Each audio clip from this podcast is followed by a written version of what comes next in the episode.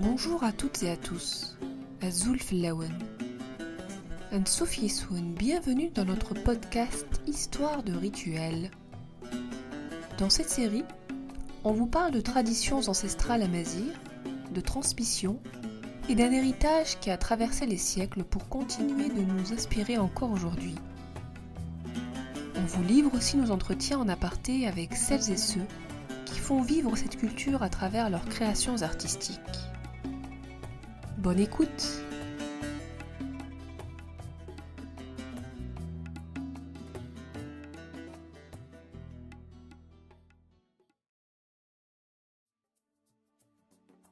Jidem Farkouya fabriquait le meilleur krol du monde, me dit toujours ma mère. Mais alors comment faisait ma grand-mère pour créer cette fine poudre qui sublimait les yeux des femmes de la famille?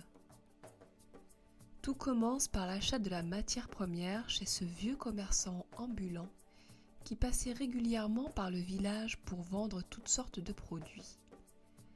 Des coquillages contre le mauvais œil, des herbes pour purifier la maison contre les sorcelleries, et aussi les fameuses pierres qui lui permettaient de créer son krul. Une pierre bleue, l'azurite, une pierre grise, l'antimoine, et une pierre noire. Les pierres noires et grises étaient tout d'abord trempées dans de l'huile d'olive chaude.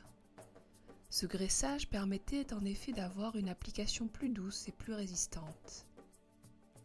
Ensuite, à l'aide d'un pilon, toutes les pierres étaient réduites en poudre individuellement. Le tout passait alors au tamis, le plus fin possible.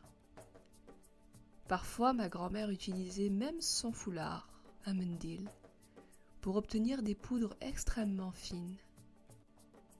En dernière étape, Jida Farkouya réalisait un mélange justement dosé pour obtenir un joli résultat bleuté. Car en effet, dans notre famille, et plus généralement en Kabylie, on préfère cette couleur plus douce au noir intense que l'on retrouve habituellement dans le col. La poudre ainsi obtenue, délicatement déposée à l'aide d'un petit bâton, ornait merveilleusement les yeux de ma mère et de ses amis.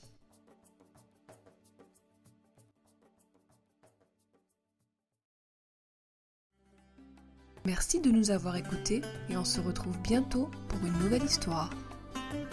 Si vous avez aimé cet épisode, faites-le nous savoir en mettant des étoiles et des commentaires. A très vite